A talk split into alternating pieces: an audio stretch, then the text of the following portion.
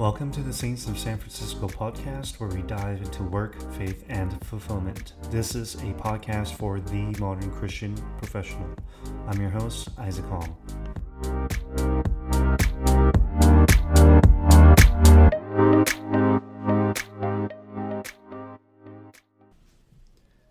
Welcome, Saints, to episode, I believe this is 13 or 14. I don't even know. Things are going really quickly. Uh, I can't even say post pandemic because 2021, we're still coming out with a bunch of vaccines. Um, but with that said, we're doing a non series uh, episode back to what we did uh, prior to this year. Uh, but Saints of San Francisco, welcome back. You guys are in for a treat. I mean, honestly, we're just shooting the shit.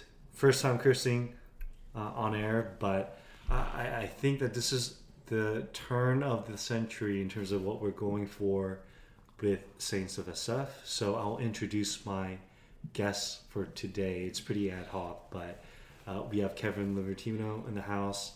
Uh, Kevin's been on Saints uh, before, so we're glad to have him on again, um, and him just bringing in his two cents. And he'll be leaving San Francisco soon as well. Uh, so it's glad to have him here in person, in the flesh. And then a new guest, originally in San Francisco for f- quite some time. Just I believe was it like four or five years? Five years? For about four years now. Yeah. Four years, and then you left and you moved back to Atlanta, Georgia. Yes, sir. And how long has that been? I moved officially around June, so it's June. been about eight months now. Cool, yeah. cool, cool. Awesome. So we have Kevin Libertino and Justin Kwok in the house. Yeah, Yeah. So yeah. Glad to Kevin, be on here, man. Mm-hmm. cool. Can you do a short intro, Kev? Yeah, I'll make it really quick. Um, I'm Kevin Libertino. I've been in the Bay for about seven years. Um, I do design and tech, and I shoot photography on the side. Um, that's about it with my life right now. Yeah, and you're leaving to Ohio in. and I, uh, I am, yeah, I'm from Ohio, um, so I am returning back home just to deal with some like family emergencies and Cool, cool, you know save some money, switch it up a bit. Um, so it'll be a good trip for sure. Awesome. The next couple weeks. We're gonna miss you, man. Dude, yeah. I'm gonna miss you guys. Yeah, we're losing Too many memories here. Yeah. Well, thank you for that intro, Kev. And now, Justin Kwok, do you want to let the listeners know what you're about? Yeah. Uh, really quick intro. So my name is Justin. I know these two obviously through 99, uh, which is a church that we all went to, and uh, originally from Dallas, Texas, born and raised. I moved to Atlanta, Georgia for high school, and then actually after high school, I actually moved to San Francisco to work. Um, same thing as Kevin does as a product designer. I work for this company called Dropbox. I was here for four years. That's where you know I was at uh, for San Francisco, and then I recently moved back to Atlanta, and I'm just back here visiting uh, my good old friends. So um, yeah, Cool, cool, cool. Sweet.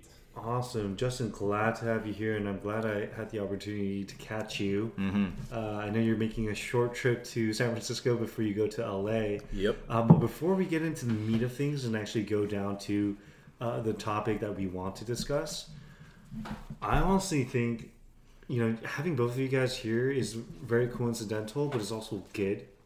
I feel like, especially in the Asian American community, the big thing right now, or was, maybe it, it's changed in the past couple of years, was get a good SAT score, do a bunch of extracurriculars, um, get a good GPA, and then you go to a four-year school. Yep, hopefully Ivy because your Yes. you know Korean parents want you to do so, and then you you know get a good job in law, finance, engineering, or consulting or something of that nature, and then you know the you know the world is your oyster. But but now we know in 2021 there's been a lot of successful people who didn't take the traditional route. And in fact, a lot of people shouldn't be taking the traditional route to get to where they want to be to kind of achieve their destiny. And I know that both of you guys had a non traditional route. So I was thinking, uh, as someone who went through the traditional route and actually went to grad school and decided to make a complete career pivot at the ripe old age of 29, I thought, I, I thought both of you guys could give. I mean, both of you guys are relatively young and done your thing the non traditional route. So I would love the listeners to kind of like uh, hear about both of your guys' uh, um, experiences in the professional world post high school? Yeah, So- yeah. I, I guess I could start. Um, I'll start like it started in high school. Uh, I, my my mom enrolled me into like a college prep high school um, called Columbus Alternative High, and it, it wasn't a high school that I wanted to go to. I wanted to go to Whetstone, which was like the party school. Oh yeah. They had, you know, they had sports, they had homecoming. Columbus Alternative didn't. We didn't have any sports. We didn't have homecoming. Um, we had a chess team that was like the joke of our, you know, that was our sports team was our chess team, and we ranked like top five in the nation for the last five years or so. Um, but like honestly, I had this rebellious spirit ever since I got into high school. Where just like I'm in a really good place academically, but it's not where I want to be. So like I'm just gonna try to coast through and get through this, you know, go through the motions. And, and that kind of mentality kind of seeped into college. So I, Yeah. I, I graduated with my associates, but I, I like didn't specialize in anything. I didn't major in anything. I just got my associates in arts, and I got to a point in my life where I was like, well, what do I do now? Like, um, I could go to OSU and I could study something, but I still didn't know. So there was this always like unknown factor in my life where I was seeking to find something that stuck to, out to me, you know, like that I wanted to gravitate towards. And it, it never like really occurred to me until I moved to SF. Um, and I just started dabbling around in different industries like quality assurance, um, IT, and then design, um, and, and some admin work too. And I've been around the block. I've mentioned this before, where I've like driven for Uber and Amazon in the past just to make ends meet, and like did DoorDash and worked in restaurants, and like I've been around, but Yeah. like um, it, it didn't hit me until like I started a boot camp in design at General Assembly.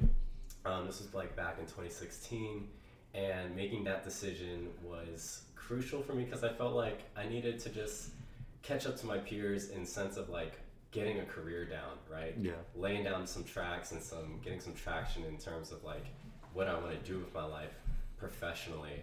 Um, so my entry into tech was kind of, you know, taking the. Um, it, it hasn't always been through college. Um, so I was always looking for ways to break into tech without having to go through a four year degree.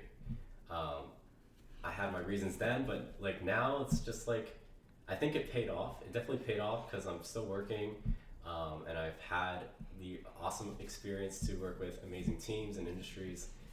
Um, and I didn't have a four year degree. A lot of my coworkers they have their masters, um, they have their four years, and and that's not the case for for I feel like design, you know. Um, so I think Isaac, you're kind of talking about like we want to just share our experience and like how we got into here, and and how we're kind of doing now.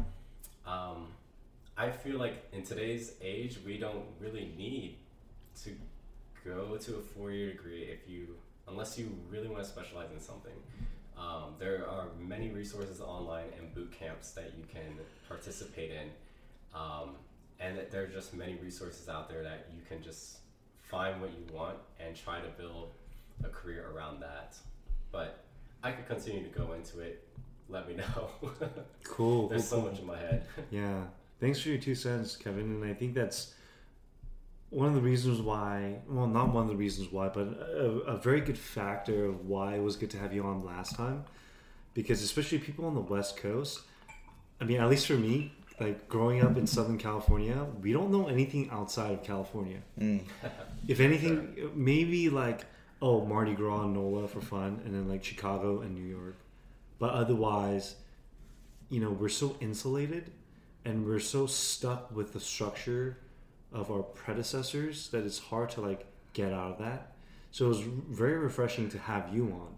And, and so thank you so much for giving your two cents. But Yeah, um, I could go deeper, but there's Yeah. just like a lot behind it. let's move Because to I, I don't want to like stray people into think that you know you don't need a four-year degree to get to where you want to be. Like that's I'm all for that. Like I'm currently enrolled at SF State. Like I made the decision to come back, um, but as I came back, I realized like I actually don't want to go with this. Like I'm okay Yeah. with just building experience in the industry yeah, in yeah, the yeah. field of work. and um, that just that's what's working for me, you know. So everyone's different. Um, if you can get the education, like just find a way to get that. Awesome. Yeah. So the thing I'm getting is, you know, sometimes some people need a four year degree. Like some, people people need need the a structure. Yeah. Definitely. Yeah. A lot of people don't, and it's just like based on self awareness. But but it's I think I think the main theme is like don't allow traditions of the past to hinder you from achieving your fullest potential because your path might be substantially different from someone else's. So uh, Justin, so you're you're a very unique character because I think when I first met you, I I didn't think I was just like because you hired Jay when Jay got out of design school.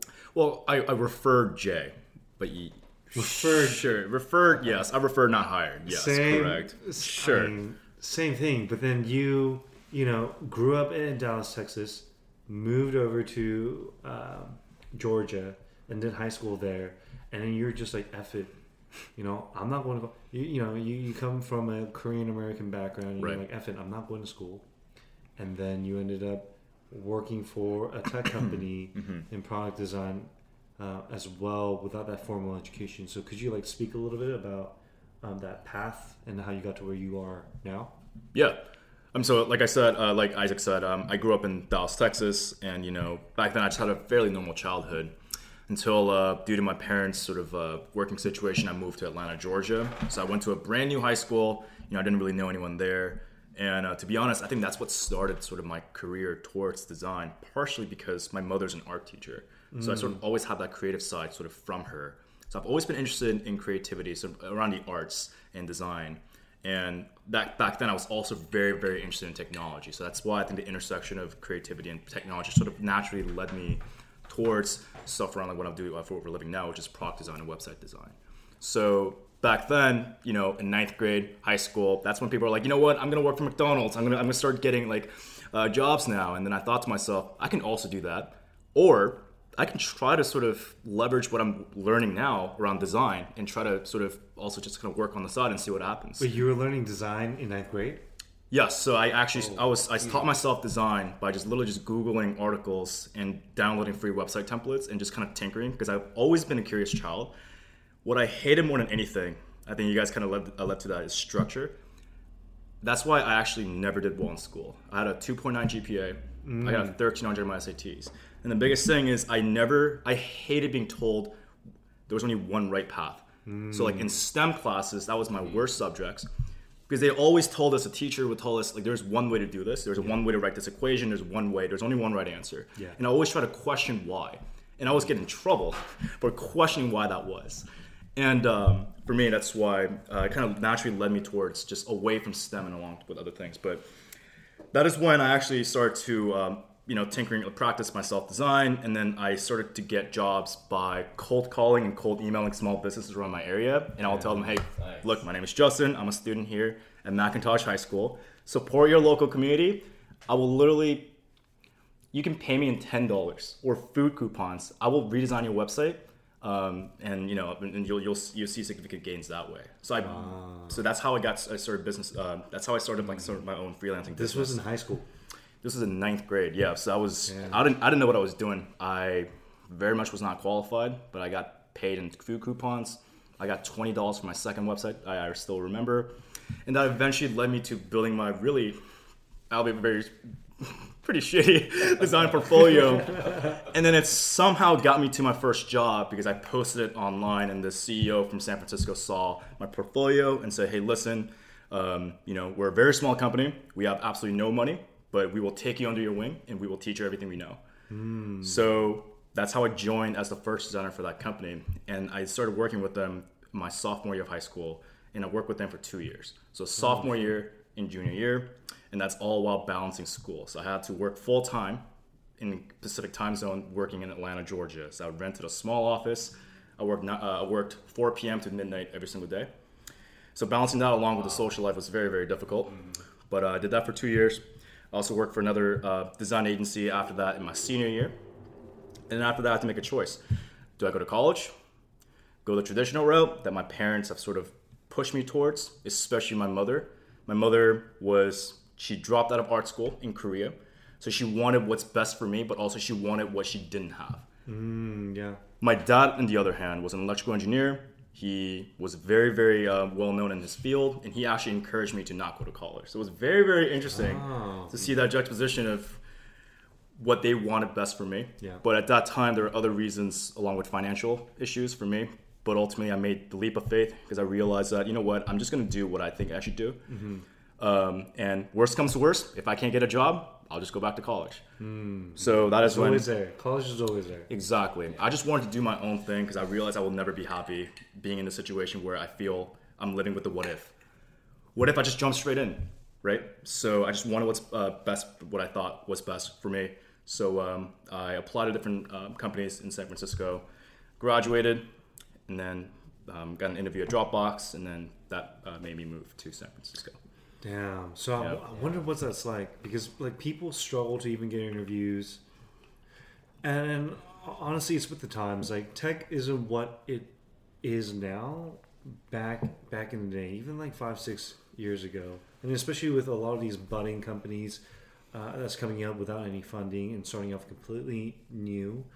Um, there's a lot of leeway there, but I, I, I with that said, I, I think that even 22 year olds who graduate from college have difficulties finding jobs and navigating you know how to draft a resume you know how to uh, pitch yourself in an interview how to be professional uh, how to market yourself in a way where it's like i want you guys to hire me but i also want you guys to know that i'm pretty good talent to be added to your teams and and navigating all that is difficult even post college so Justin, I want to know like what what has that experience been like for you to be at a company like Dropbox straight out of high school? Like could you tell me a little bit about your experiences there? Yeah, I mean, even going towards interviewing for Dropbox, I mean, I'm just gonna say, like, um, I had to, in a way, mask my age in a lot of sense, and it was a, it was a mixture of just being. It really came down to being self-aware about my strengths and also what I needed to develop in, mm-hmm. and being very upfront about that. So it's a mixture of co- confidence along with humility, mm. right? Confident that I can contribute to the team, humility in that I'm still being hired as a junior designer. So telling them that what I want to grow in and how I feel Dropbox can really help me. Mm. So mixing of those two things really helped me get the job at Dropbox.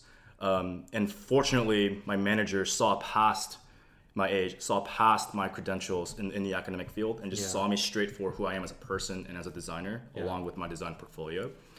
So obviously, and your question was how I sort of Yeah, just like yeah, just like let us know what what that experience has been like because I doubt that like even with today's day and age, you know, Mm. I've, I've heard of a couple of folks who graduated straight out of college, Right. have gotten into like a VC fund, sure, and, and there's you know high school students that uh, develop their own i guess product and then came out of high school starting up their own startup which is you know relatively successful. But that's like the 0.0001% totally, yep, so like with you and with kevin as well it's just like both of you guys did something that a lot of people don't do.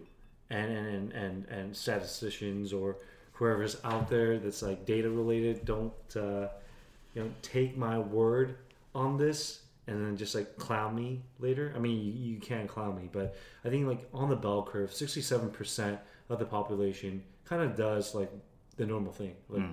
traditional route college maybe hmm. like junior college build a portfolio of your product designer hmm. etc but there's very few people on the outskirts where you've you haven't completed some kind of formal degree rather associates or or just like a four-year bachelor's or you know bs or ba and gone to work for a professional company right? So i think i think it'd be good to just um, pick your brain a little bit about what your experiences was like going to a company like dropbox at the age of 18 where like people are like oh i got into uc santa barbara. Right, gung ho i'm great or like ut austin or whatever. Right. but you're like i'm fucking working for dropbox People are like, what are drop? As what's Dropbox? Exactly. I mean, that's the first question they ask: is what is Dropbox? That's What is cool, I guess. Dropbox? Yeah. Why do you, Why do you guys need designers? It's just a tool that syncs my stuff. And what is it like working full time as a designer, junior Right. designer, Yeah. at the age of eighteen? Right. Could you like go over that a little bit of like just like talk about your experiences, what you felt, Totally. what you thought, the pros and cons, thought you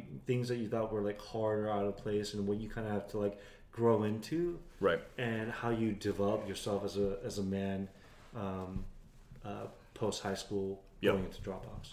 Yeah, I mean that's a really good question. I mean, there's a lot of pros and cons, a lot that I can think of, right? But I mean, going into the pros, the biggest thing is just having an income early on, like that gives you a lot of freedom, a lot of flexibility for you to both support your family but also support yourself, especially in a really cool city like San Francisco.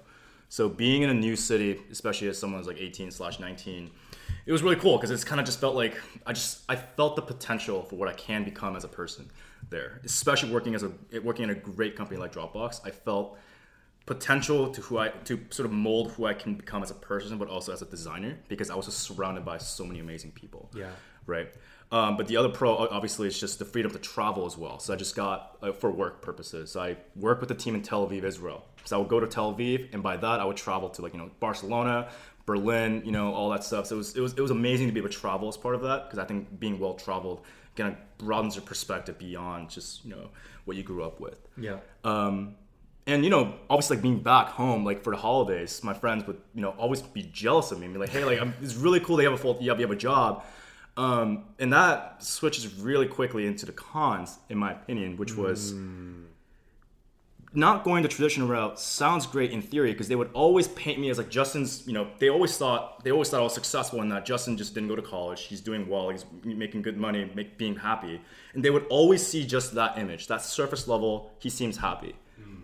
But in reality, I was, for me, work was really, so I always say diversify the source of happiness. And for me, I only had one source of happiness, which was work. Mm. And then for me, I saw what my friends were up to. And in college, especially freshman year of college, that is Yes. that is the best time. You know, that's when you're meeting new people, going to parties, just experiencing all different things. Yeah.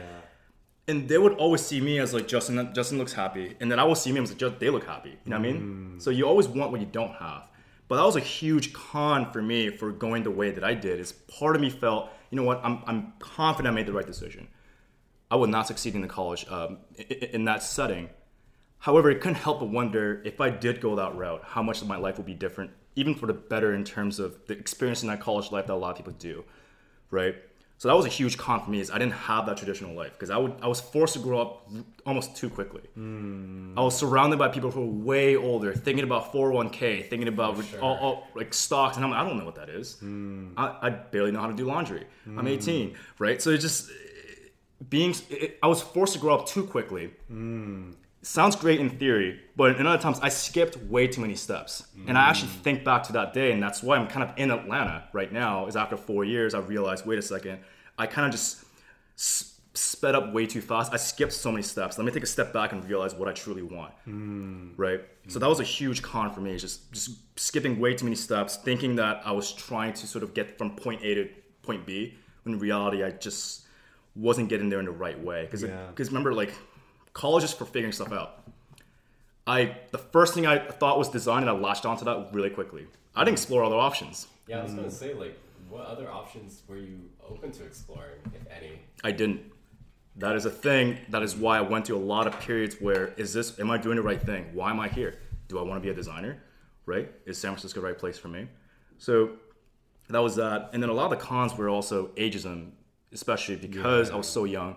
I didn't go to college, and in general, tech is very accepting compared to other industries. Obviously, like like law, right?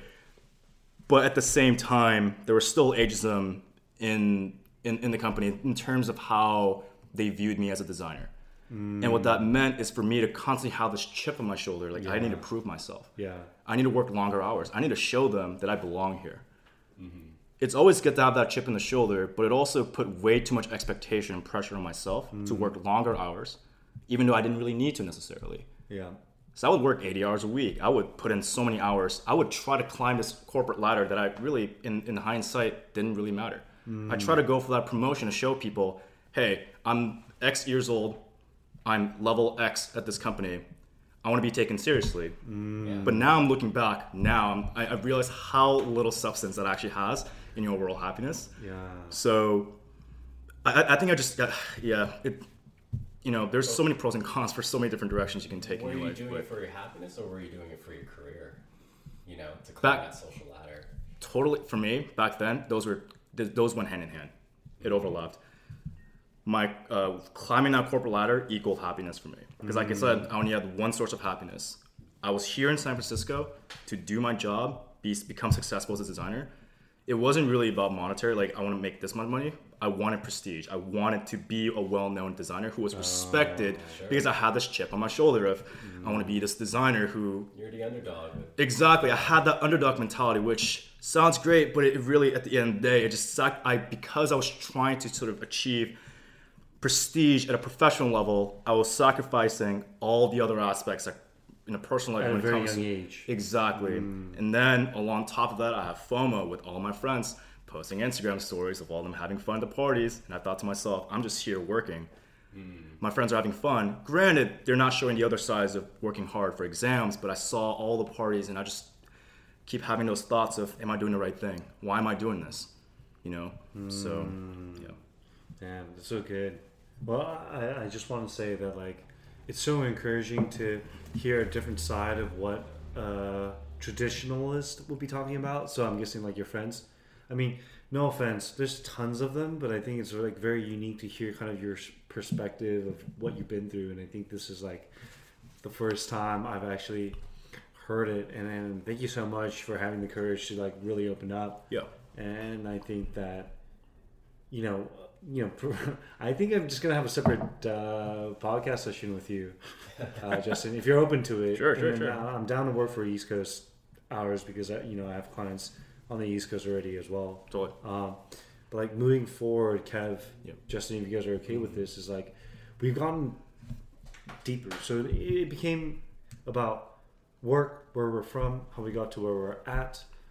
But now it's a, a little bit more about like, you know, for example, for you, Justin, it's like, shit, like, I'm doing well to do for myself on paper, but I had to grow up hella quick at the age of 18 and do all of these things, and you're in the social wave with like your hometown friends and the friends that you grew up with in your circle.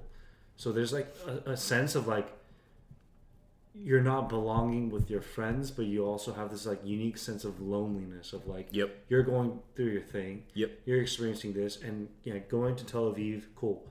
Barcelona, cool. Making a good income while your friends are like probably taking out loans to go to school. That's all cool on paper, but internally, you know, we, we, we talk about the importance of self awareness and self actualization, just like the thought of like going through this alone without another person Right. is going through exactly what you're going through.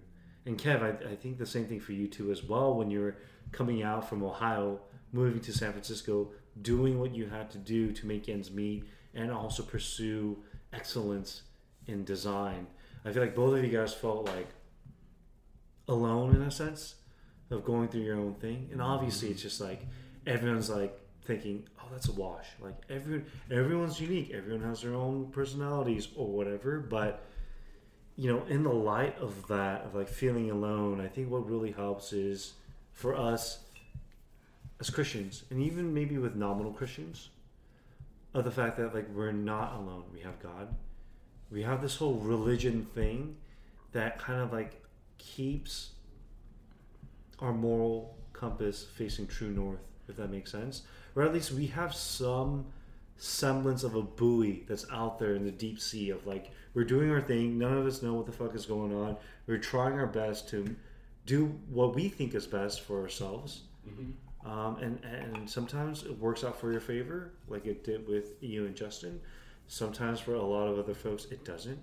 But in this like vast sea of trying to figure out where we need to set sail sometimes like looking towards god and religion can be a negative thing but a lot of times it's a it's a positive thing and, and I think the the, the, the, the the meat of our conversation today that I want to get into is also it's connected to what both of you guys just talked about, which is like fakeness in the Christian community. And what I mean by that is like not calling out certain church groups or communities and saying that's fake. But I feel like there's like a subculture in American society uh, where people go to church, certain cultural phenomenons occur, you know, um, and we're in this certain pocket, and and then from there there's like several other subcultures. So i know i'm like being too theoretical and hypothetical but i think you guys understand of like oh hey i grew up in a christian family or i didn't grow up in a christian family. I go to church and i experience people with you know the same mindset and maybe the same age demographic and there's like this whole god thing and a pastor and you guys do retreats over summer and you get pigeonholed in a way where it's like oh i have to be like these people to fit in or i have all these sins and flaws that i don't feel like i could reveal. And you know for me personally coming from like a korean american background talking about your faults and what's going wrong in your family and talking about like what's going wrong in your life or mentioning any uncertainties or talking about things like porn and like sex for guys or for like you know girls there might be different things but us in particular things that are taboo we can't really reveal it in church. And a lot of the times we feel like we're fucking up because we see so many people reading the bible uh, you know being part of worship team and that and that's not like you know I'm, I'm not trying to like troll you kev like you're amazing on the worship team but you guys get what i'm saying right it's like yeah. you guys are made to be molded into a specific type of persona, a, diff, a specific type of person when you enter church. And I feel like it could go both ways. Having discipline and structure is good, Mhm. but also I think that it creates an unnatural uh, uh, uh, level of structure that can hinder what God is trying to do with, especially the younger generations in church. Yeah. So just opening up, you know, that can of worms for you guys. Yeah, I, I think like because I've served in a church for a long time, like since middle school I started, and um, I wouldn't say like at ninety nine, like it's not like like our pastors are trying to mold us to be like this perfect like leader. If you're serving on a worship team or if you're serving on coffee bar, um, like they understand that we are human beings and we we come to church with our faults and so i think like especially at 99 we've done a good job culturally with our leadership team to just um, instill like the fact that we are just we're just people here that love god love this community Yep. cheers to 99 Cheers. Yeah, cheers. like we love this community we love what we're all here for like the same reason which is to find god um, to seek his face and to to just continue to grow with him in our personal lives Yeah. together right so the whole idea of like molding i do think that occurs in the american christian community in churches where like you're a leader this is what how you should behave this is how you should pray for people this is how you should serve and when you should show up. Uh, and it gets really routine and strict and when you do mess up like the repercussions they hit you pretty hard. Yeah. um, and so you know it's sometimes the church can be unforgiving to to others. Like you when you do mess up you get condemned other people judge you um, you might lose some friends. And i think that's just really sad because there's no way around the fact of us screwing up. Like it's going to happen. It's just how we handle the situation moving forward. Right. we have to be really tender and cautious with that. Like because we're human beings and um, we're bound to screw up at some point. That's good. but i think serving at church has been good. There have of course there have been moments where like i don't want to curse um, i don't want to like because like my thing is i'm trying to also be mindful of newcomers coming in Yeah. um, or just the congregation in general. It's like I don't want them. They may not know who I am, right? And if they overhear a conversation I'm having, I'm just like shooting the shit and just talking with my best friends, and I say I drop like the f word or something, right? Like out of context, they're gonna like discredit me, you know? Right. like I'm going to be judged, and they're they're going to like that might affect the church, is what I'm saying. And so I think there is this this fine balance where if you're a leader serving in church, you also need to be mindful of your actions, of course. Um, and thank you. And you also need to um, just know how to be mindful of others and your surroundings and and play to those to those strengths and those cards appropriate times. Um, but it, it it's it's not easy, you know, being a leader because you get a lot of eyes on you um, every weekend, and you're just kind of like always like in the spotlight. Like if, Mm. if Mickey was to ever drop the f bomb, like how are people going to react to that? Oh, man, I And, dropped and the would F-bomb. matter? I'm glad I'm not a pastor. I don't Well, know. you're not a leader then. Right? You know, like Man. because here's my thing with like cursing. It, it's just like when I swear, it's it's just a reflection of like what's in my heart and how I'm feeling about a certain thing. Right. Right? I'm not trying to do it to um, just say it because I think it's cool. Like that's that's really dumb. Yeah. I'm saying it because like it means that strongly to me. Right, you know? right.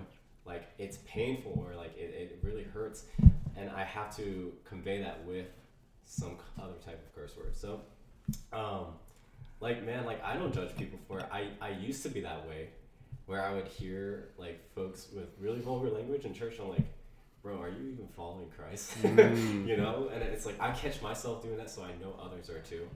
Um, so again, it's just being mindful. But if you really do have like a relationship with Jesus and you do believe in Him, um, I think ultimately, man, that's that's really the bread and butter of the Christian walk. Is that that component of relationship between you and Christ, Hmm. and only you know what that is. You know, day in and day out. When you show up to church, everyone's going to throw on a mask, so it's only natural to do so. Mm. But I again, it's just such a messy topic of conversation because let's say we all threw off our masks and we all just came in like raw AF, right? Yeah. Dude, like how how do you manage, how do you navigate, how do you weave through people's lives and how do you like reach out to them? Mm. But you know, as I'm as I'm asking myself that now, it's like less of me and like more of you, God. Like, God, if we came in raw to the to church every Sunday, then we can't navigate this. You have to navigate this. Mm. You have to take control. You have to lead. You have to work through us. Mm. Because if we try to manage this, right, it's going to get really messy. Mm. And I think the church is supposed to be messy. Yeah. we are all broken people, so Hmm. um, we do try to like in SF we kind of adopt like this tech like culture and mindset of like running churches like startups in a way. Progressive. But Yeah. we're super optimized, right? It's great. Um, but at the same time, it can also just be we might leave a lot of folks out, and it might push people away. Great point. And and with that, I think there's a lot of pointers that you meant uh, that you said there, um, Kev. That's very relevant uh, in today's society and how you mentioned that like San Francisco and 99 is very progressive. We're very forward. We're very accepting. And I think that's the theme of 99. Uh, you know, the parable of the shepherd leaving the 99 to find the one because that's who truly matters. I mean, the 99 matters, but you're going out for the people skirting on the sidelines and bringing back bringing them back into the fold. Um, so, with that said, I'm, I'm sure the listeners got a lot of uh, gold out of what you just said, Kevin, and, and thank you so much for that. Um, but you know, I would also like to hear from uh, Justin too, as well. I mean, you've had unique experiences in your personal life and your prof- professional life, and a lot of times you were lonely and you felt like you were kind of like on the outside looking in. I mean, is that safe to say, or am I Yes, that's very yeah. correct. Yes. cool? And then you know, your parents are were also in the church community, correct? Yes. Growing up. Yep.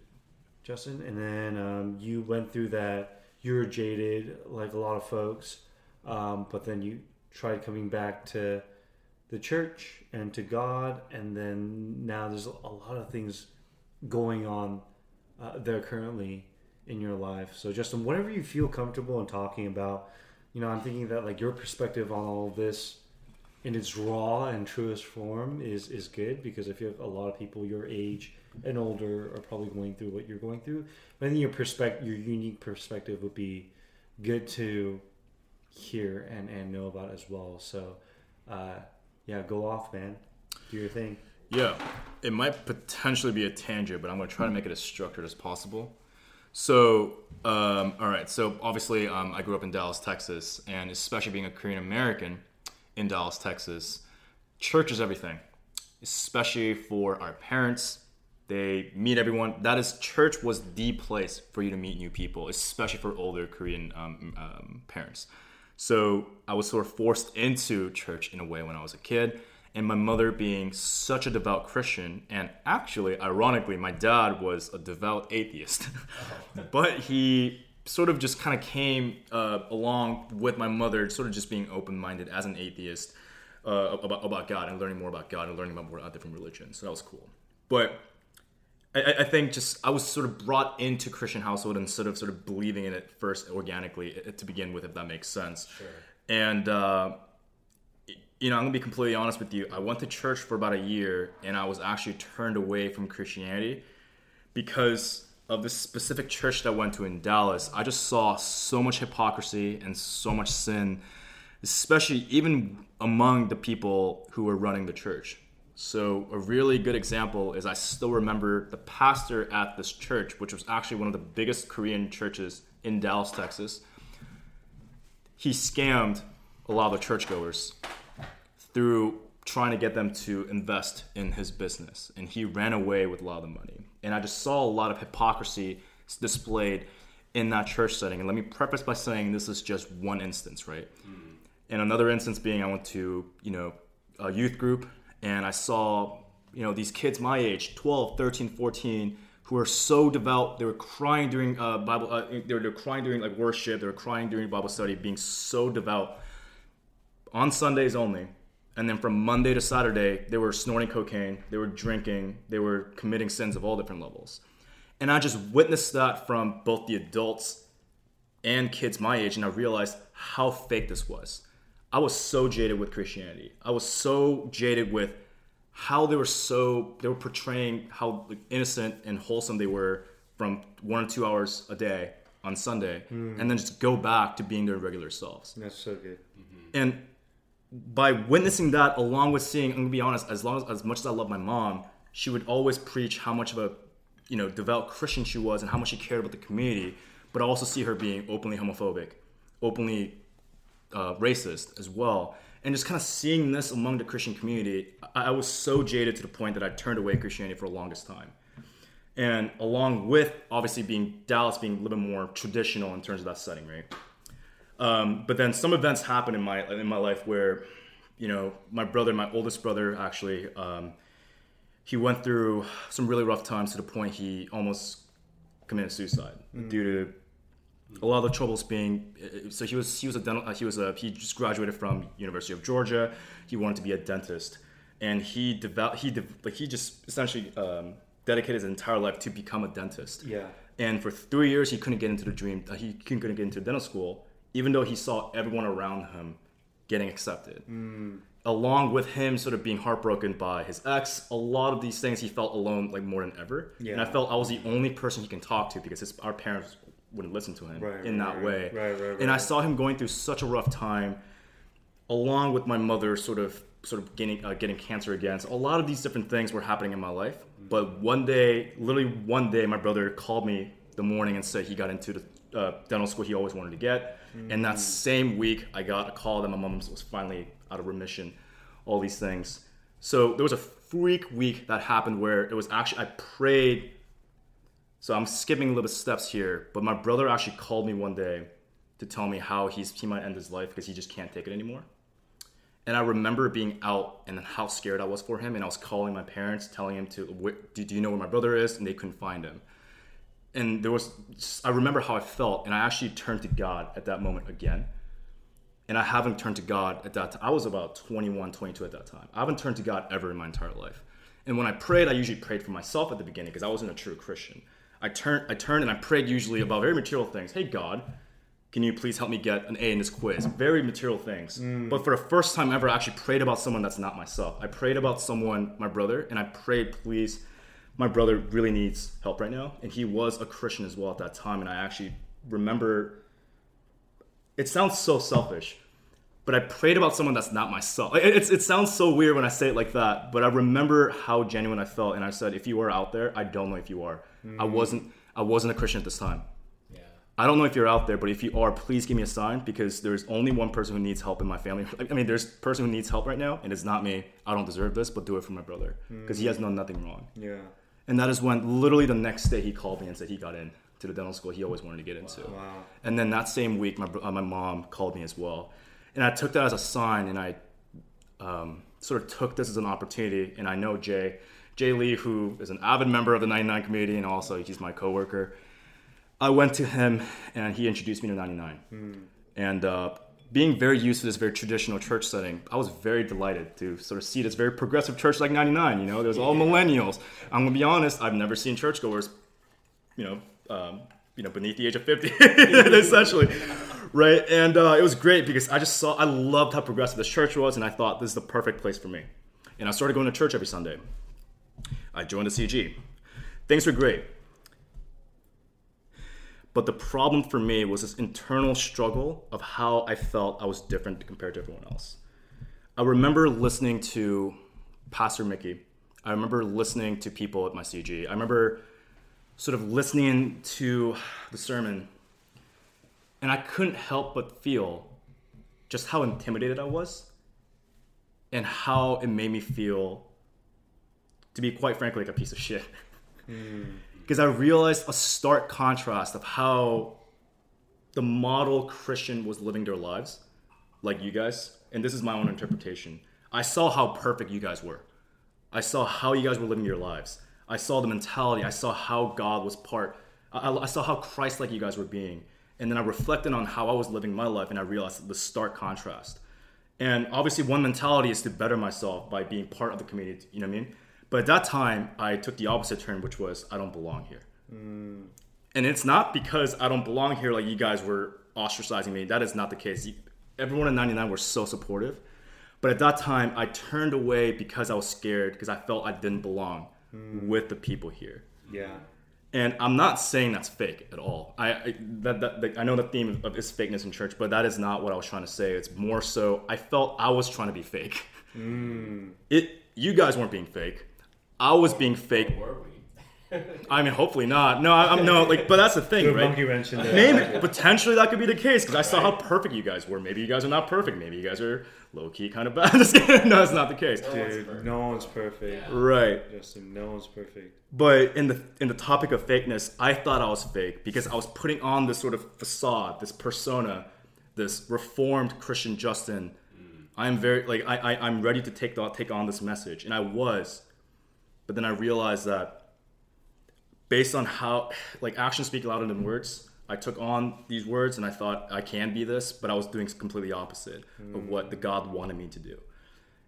It's it's kind of like sorry to cut you off, Justin. But No, it's kind of like it came full circle of like you were jaded. You didn't want to be that same person that you saw was a source of your jadedness. Yes. Does that make sense? Sure. So Yes. you saw all these people, adults and kids alike, you know, crying out for the Lord, and on paper they seemed like they were doing everything right to curry God's favor on Sundays, and then on the weekends or, or weekdays you see them doing, you know, cocaine for the younger kids and like doing all sorts of terrible, degenerate things, and then for the adults you've seen a lot of, especially with like leadership, people using uh, God and the platform that they Yes. had to to essentially manipulate people. Yes. I mean, there's not a better way to say this. Um, and, and you realized, hey, I feel like I'm ready. There was breakthrough. You know, there you felt like there was like this supernatural thing, especially with your brother. You know, praying about him uh, for the first time, in, in the sense like you're praying for someone other than yourself, and suddenly your brother calls you the day after, and you decide to, you know, use that moment as a window of opportunity for you to come back to God, to church, uh, to mingle, to join fellowship, uh, be part of a community group or CG. And then you realize you didn't want to be that same monster that dissuaded you from being part of the church. And, and uh, you know, I mean, currently you, you decided not to, to, to do, you know, there's that whole thing of like saying that, like, you're the protagonist, you're the hero until the story drags long enough where you'll eventually become the villain, Hmm. right? And I think that that that's the narrative for a lot of people who are conscientious of like their actions, who are self-aware. Um, but I think that's a question that goes out to both of you guys of like, what if instead you decide to stick through it? Like, like you you you were thinking, holy shit, I'm I'm a hypocrite. A lot of these people, or at least on the surface, as you mentioned, live a pretty decent life. They're progressing towards someone who should live like Jesus. You know, you're coming to church every Sundays. You know, the things that are being manifested from your mouth and your actions are are good in the light of God. Um, and and you're like, I can't be this. I am not this. And and I would be a terrible person for me to stick this through. Um, so in that vein, in that same vein, I'm wondering what it would have been like on the theme of fakeness in Christianity for you as a real person. Instead of being like all these other people who do one thing on Sundays for two hours and do something else, there's actually a person that thinks about their actions and say, I am doing nothing, or how should I put it? The things that I should be doing, the things that I think all of these folks at 99 are, are doing, I'm not doing any of that. And I've realized that. And I'm not going to sugarcoat any of this. Right. I'm so I'm so turned off by who I am that I can't bear to stay here and, and, and be part of this community because it's like I'm doing things that are you know essentially completely opposite of what these folks are doing and therefore I must leave. But I guess the question I have for you guys is you you guys are the exact person, the individual that needs to be in church, right? Because you guys are the antithesis of what the other like majority of kids are doing. They feel no shame in acting a certain way on Sundays and in being someone completely different from Monday to Saturday. So in my train of thought, I'm thinking, well, what if you have folks that were in the trenches that like went through church on Sundays and realized, dude, I'm a piece of shit. I'm not gonna lie. And it's tough for me to be here because I realize I don't live this life. Right. And you're actually in tune with the reality of your actions Right. and how you live from Monday to Saturday. What if we had more people like that at church instead of these delusional folks that fake it till you make it? Mm. They probably don't even make it, Mm. but they fake it on Sundays, act completely different from Monday to Saturday, which might be so- fine if you're truly repenting, you're truly being considerate, and you're truly understanding the repercussions of your actions and relating to what the pastor is preaching about on Sundays. What if we actually had those folks actually stick it out with the church? So the majority of people that came on Sundays were folks that knew the gravity of their actions and actually repented instead of having the majority of those folks on Sundays being folks who didn't mind at all. Coming on Sundays, doing what they did, and doing something completely opposite to what God's teachings were Monday to Saturday. So TLDR version is like, what if there were more Justin Quangs and Kevin Libertinos in church that battled through this every day, that combated with their morality instead of coming on Sundays doing their thing and turning a blind eye. I personally feel like that's a better core group of people that will help grow the church for what it actually is than having these fakers coming to church on Sundays, right? So, I, so, so, so TLDR is like I'm saying, everyone sins, no one's perfect, mm-hmm. we all fail, but what, what you know, I, I think it would have been different in culturally in the church setting today, where people came out with it, or had thoughts like yours, Justin, where it's just like, I don't deserve to be here. Like I feel remorse. Instead of having people who are completely blind to it or completely desensitized to it, where they'll play the part on Sundays Right. and not go as deep Right. and act completely different Monday to Saturdays. I think if we had more Justins and more Kevins in the church, Right. then essentially we wouldn't even be having discussions about fake Christianity now. So I don't know what you guys thought about that. I, I completely agree. Um, I'm not saying so. I mean, for me personally, again, like I just felt so out of place. But at the same time, there's nothing you guys have done, right? Any, anyone in '99 has done. Yeah. But for me, it was just from my perspective. I felt, just, to be honest, how perfect you guys were. And back then, I didn't On sense- paper. right? On And, and and I, I I didn't.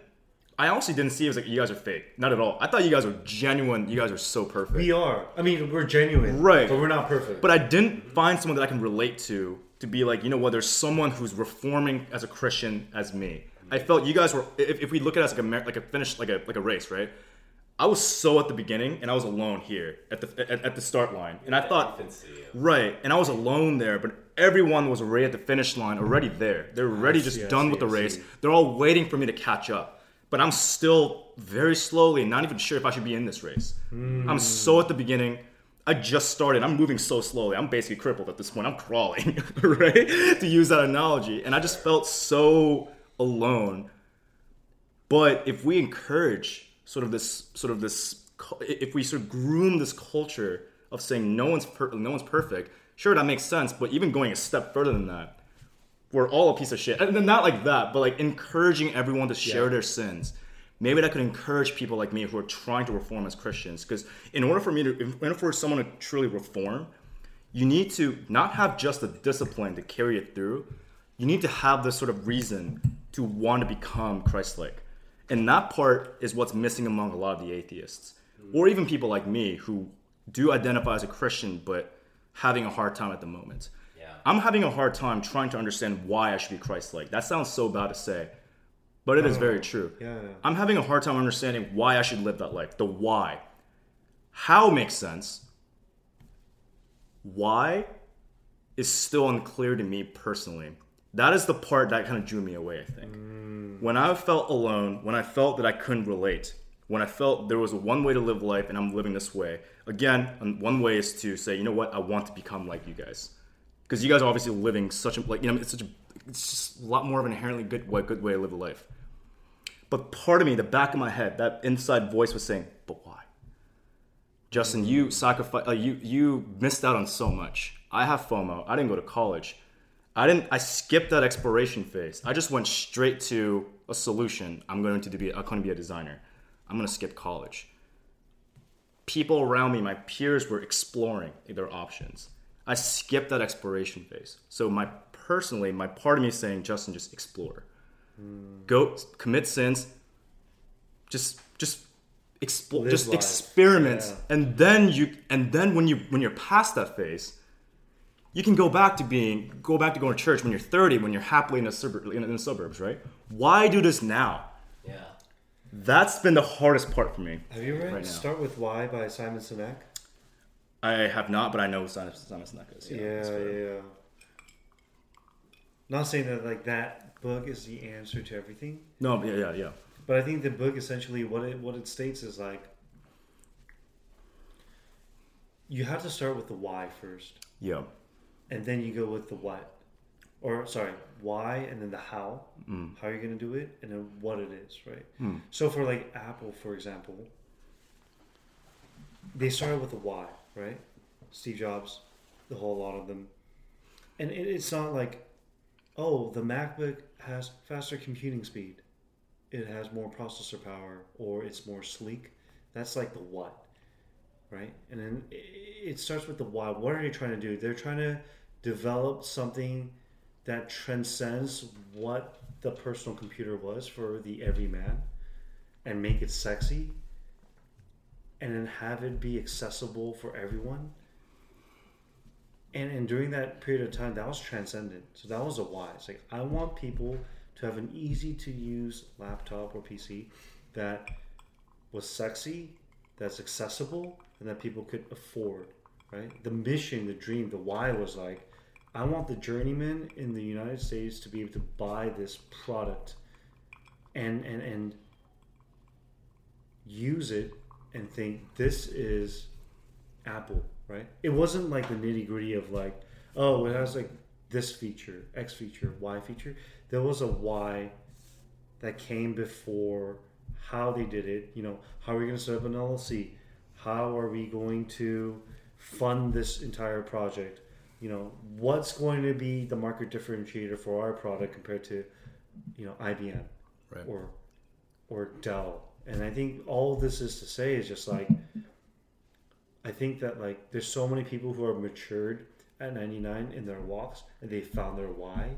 There was just a disconnect because you've seen the how and the what, right?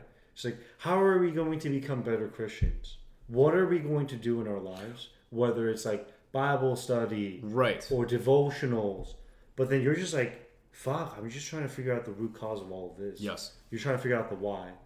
And if you don't figure out the why, the what and the how are re- irrelevant. I think that's precisely right into what happened for me. I skipped that why and went straight into the what and the how. And I vividly remember the exercise that we did in one of the CGs. Actually, that was the one that we were in together, mm-hmm. which was how I remember we were creating like a like a schedule for like every day we're gonna do things a certain way. The rules of life. Exactly. Yeah. And I remember writing this down. Everyone's writing this down, and we're being very methodical about what we're writing down, how we're going to be different, how we're going to be Christ-like. I was writing stuff down without understanding why, and I, I, I think I never comprehended that.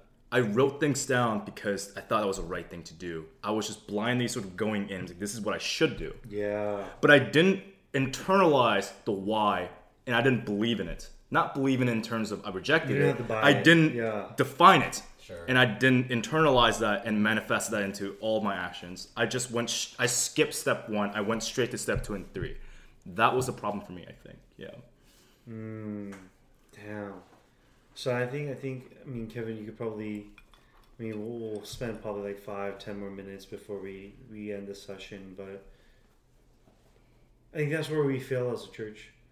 You know, we we think that we're built bringing in the one, and obviously, I think Mickey's Church Plant ninety nine is like a startup, right?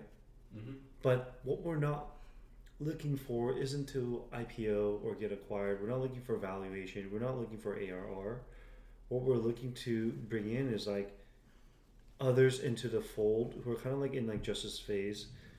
Bring them into the fold and have them understand the why, and then build up the how, and then the what. But a lot of the times, it's very hard to set up like a nonprofit, like a 501c3 or 501c6 with religion and kind of like create this workflow where we can churn out great Christians who are lost and now they're found. And they go through this process of, oh, I found the why at 99, and then they're helping me out with the how and the what. There's always going to be lost sheep that comes to our church, don't fit in, or they feel like they're like way behind on the race and leave. Mm-hmm. So I do think it is the balls on our court. That I, it's not that Justin failed himself. Like we, and not Mickey or ninety nine, but we as a church, the body of the church, has failed to explain the why and to to get Justin's uh, buy-in of like starting with the why. Yeah. And I think that is very hard. And I'm not saying it's an easy thing. Mm. And I'm not saying that like we were lazy or we were blindsided or Right. we didn't know what the hell was going on. It's re- extremely hard It's to very get people convinced on the why and to facilitate and drive this process of the tribe coming together and bringing in lost sheep into the fold and growing them as as mature Christians. But I do think at the end of the day, it, the ball's on our court. It is. Yeah. Yeah, I think like just to go top of mind, I'm asking us, why did we fail? Like, how did we fail? And a part of it, I think, is our infancy as a church. You know, just being so new, and we're pushing to develop the relationships and to build the community where we can accommodate like new folks like Justin walking into our church for the first time um, in a CG setting. So I think right? Like the hub is we all come together on Sunday morning. We do worship, sermon, and prayer, and then we break off for lunch.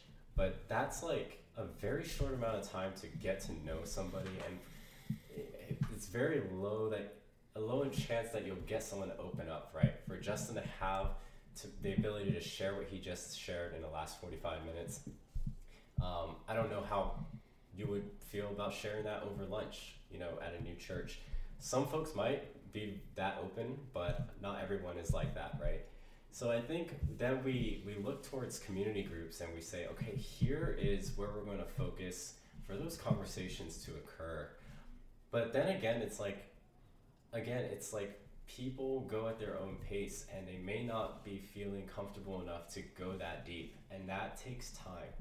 So I think too is like, how can we emphasize, focus more on community groups where we go beyond community groups, and I think that's where Mickey wants us to to go in the visionary state. Is like, okay, we we come together on Sundays, we congregate in CGs, and we build fellowship, and then hopefully like our members come alongside each other to support each other um, outside of the context of church and CGs.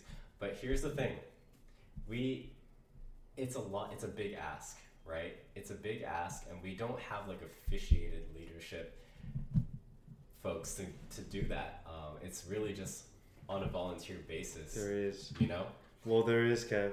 You think there is CG leaders. cg leaders And I'm I'm a CG leader. This is my second, no, third season, and I think it is a big ask it is because we're we're like volunteers that just like somehow ended up here, right? And like our job isn't to convert people like Justin.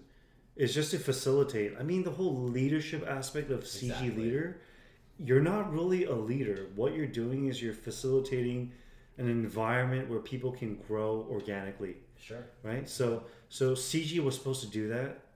I completely agree with you. It's difficult. Mhm. The officiating part is difficult, but I think that's where like CG leaders really need to step up and kind of like go outside of the sandbox that Mickey created for us. I mean, it's not even like he created anything for us. The reason why I like Mickey is kind of the same reasons that you and, and Justin you mentioned was like he's an open sandbox, right? He's like he's like Minecraft, right?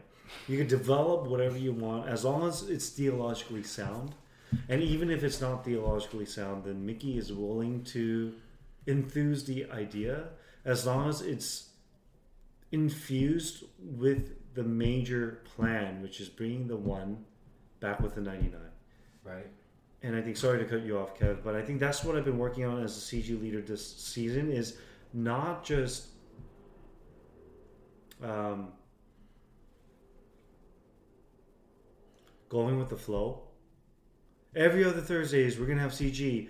We're going to go through this itinerary, you show up do it check out talk about stuff. Yeah. yeah I you do your part but to go above and beyond like i'm even thinking Radical change, yeah I'm, yes. not, I'm not leading a cg but like i have a few folks in my cg that i know like hey i could definitely reach out to them and just check in and be like hey man how's how's your week going?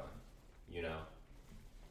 To some that's a big ask. For me right now that's a big ask. But when i hear justin share about because i was in cg with you during that time Yep.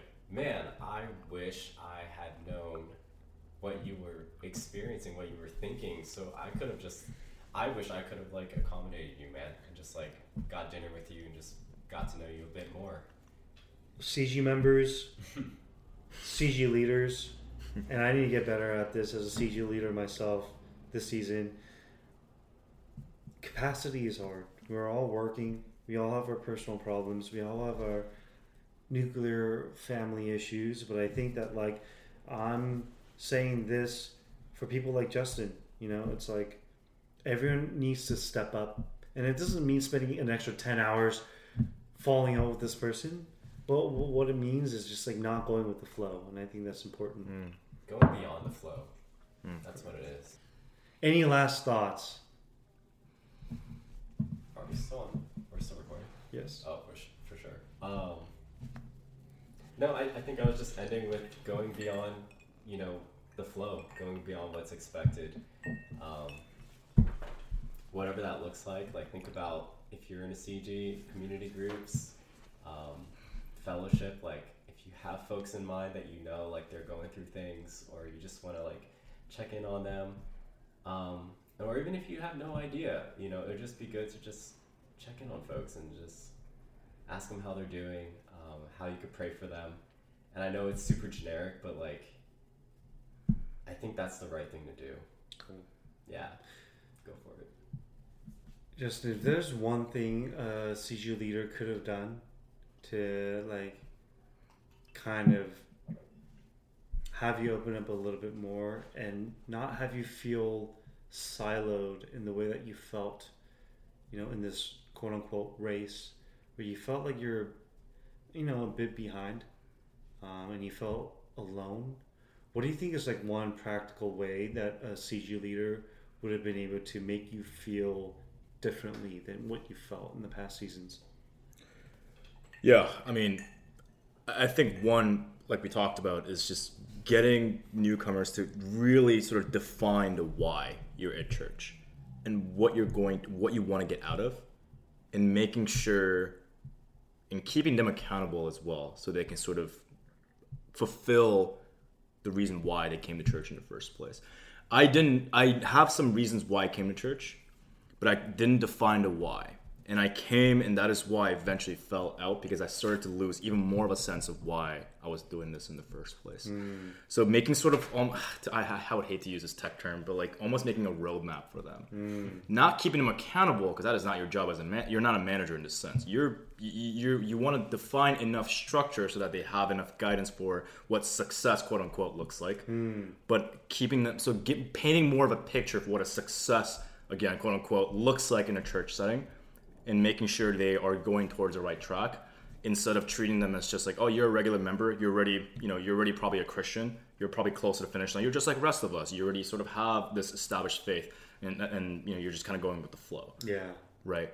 Because i felt that that is where everyone was and that's and i was just really far behind and i felt so far behind that it's not even worth trying to catch up. It was just worth me just kind of kind of just kind of coming out of the race so making sure there's a clear path for them to like finish the race, essentially, that'll be amazing. Awesome. Thank you so much, guys. I think that you know this turned out to be something completely different than what I originally thought it would be, but in the best ways possible. Mm. And, and I think that it's good to hear from both of you guys. Um, Kevin, before you leave for Ohio, thank you so much for coming back on, and we hope to have you on uh, later, but as a seasoned vet and someone who's serviced the Church of 99 and SOTA previously, it's so good to always capture your insight and as well as for you, for you, Justin, for coming on for the first time. Right. Uh, and hopefully we could have a separate individual podcast session. But thank you so much for your insights as well.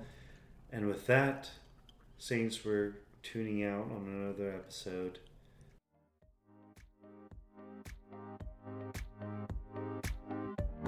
Hey Saints, thanks for tuning in. We'll be releasing episodes on the first three Saturdays of every month. See you soon.